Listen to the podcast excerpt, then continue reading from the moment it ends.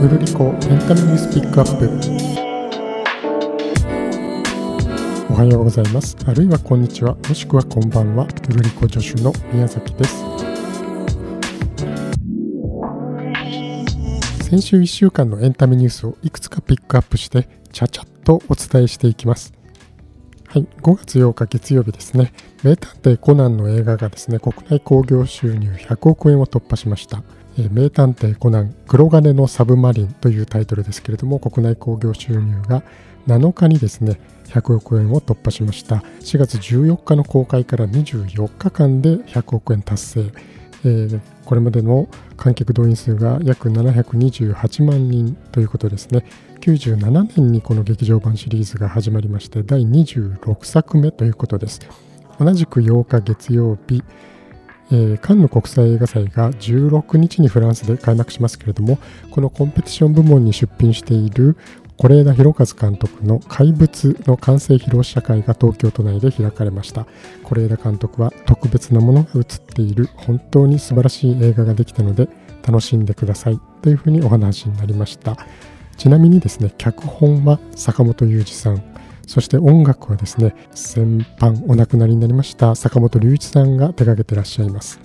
はい、10日水曜日です。かつての NHK の教育番組、工作番組と言ってもよろしいでしょうか。えー、できるかなののっぽさんとして、えー、知られた俳優で作家のですね、高見のっぽさんが、えー、昨年の9月10日にですね心不全のため東京都内の病院で亡くなっていたことが分かりました、関係者の方によりますとですね高見さんが生前にですね死後半年以上伏せてほしいと希望していたそうでそのため、今月の10日誕生日に合わせて公表されたということです。はい、5月11日木曜日ですね、ジャニーズ事務所のジャニー北川前社長、え、2019年に亡くなっていますけれども、ジャニー北川前社長からですね、性被害を受けたと、元ジャニーズジュニアの男性が告発したことをめぐってですね、ジャニーズ事務所に、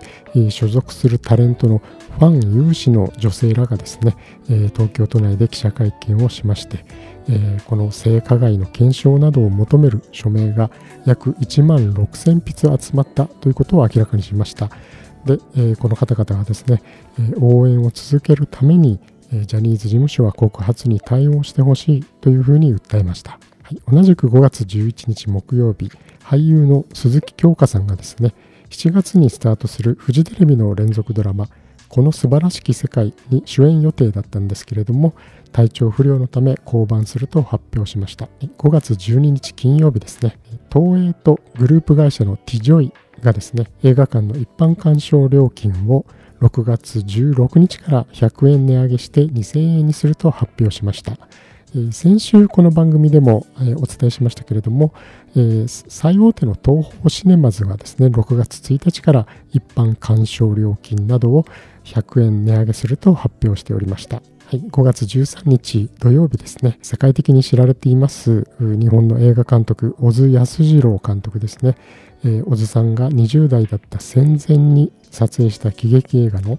突貫小僧のうちですね、これまで確認できていなかったシーンを含む家庭向け短縮版のフィルムが新たに見つかったことが分かりました。はい、そして14日日曜日です。ジャニーズ事務所のですね、ジャニー北川前社長の性加害問題についてですね、ジャニーズ事務所の藤島ジュリー恵子社長は何よりもまず被害を訴えられている方々に対して深く深くお詫び申し上げます